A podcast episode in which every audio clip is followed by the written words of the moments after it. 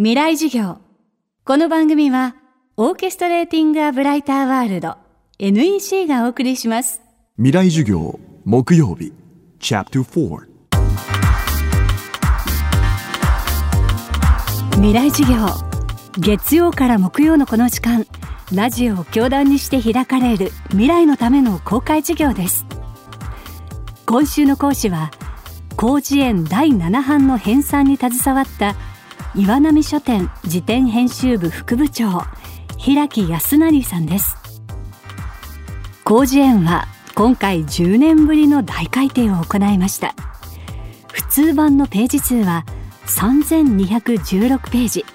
厚さはおよそ10センチ。平木さんは第5版の改訂から広辞苑に関わってきました。辞書編纂歴20年余りのベテランです。未来事業4時間目。テーマは生きている言葉。あの辞典が出来上がると嬉しいでしょうって言われることが多いんですけれどもあまり嬉しいと思っていなくてですね。まだまだ課題が残ってしまったなというのが辞典の実情でもあるので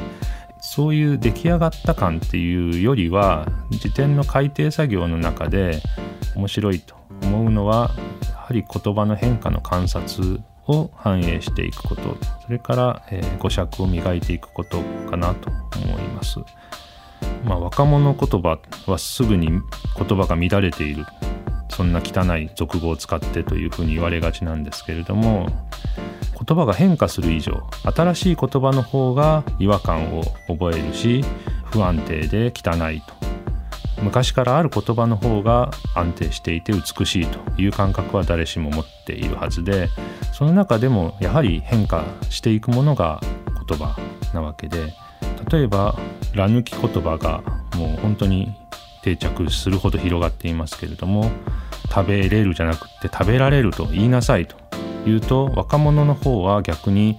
食べれるだと、えー、可能の意味になるけれども食べられるなんて言ったら自分が食われちゃうみたいじゃないかっていうふうに違和感を覚えるんじゃないかと思うんですね。そのら抜き言葉もこれだけ広がっている以上どんどん優勢になっていずれ何十年後か正しい言葉遣いになるのではないかと思います。しかしじゃあそれを今現在、えー、乱抜き言葉で使って問題ないかというとそれはまだそこまで時代が追いついていなくて改まった場面あるいは書面に書き言葉として使う時にはきちんと「ら」を入れなければ間違いというか失礼というかそういうふうに言われるんだと思います。その変化をどこまで定着したかどこまで変化したかっていうことを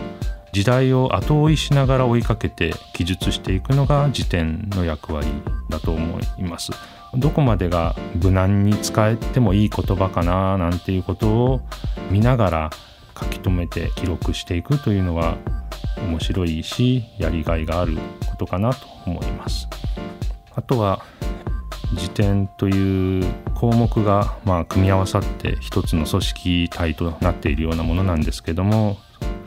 一つ一つの、まあ、石垣の石のようなものを、えー、角を取って磨いて、えー、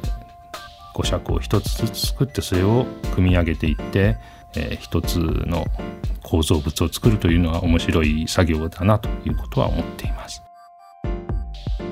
第6版に比べページ数は140ページ増えましたが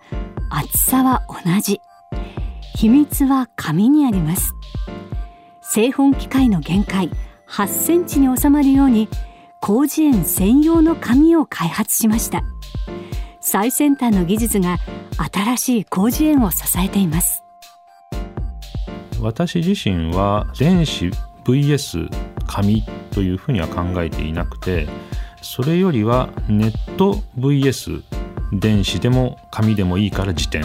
というそういうくくりかなと思っています。ネット検索したらあっという間に膨大な情報が瞬時に集まりますのでそんなことと広辞苑が対抗しても全く叶うはずがないです。そういう時代にもかかわらず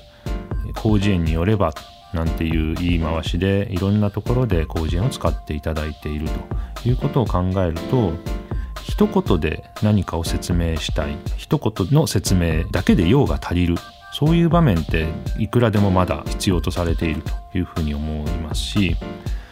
それからネット情報の玉石混交のいろんなものが雑多にあるところから情報を選び取るよりも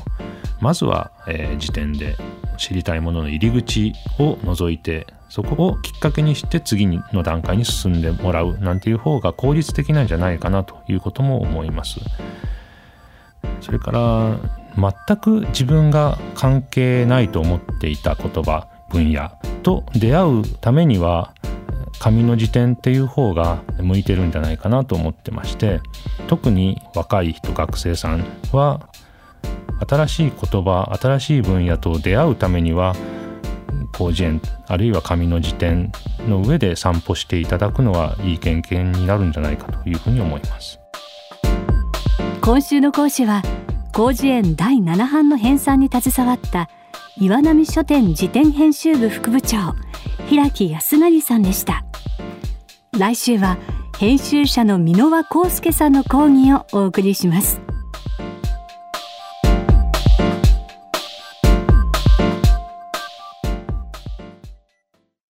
未来授業この番組はオーケストレーティング・ア・ブライター・ワールド NEC がお送りしました。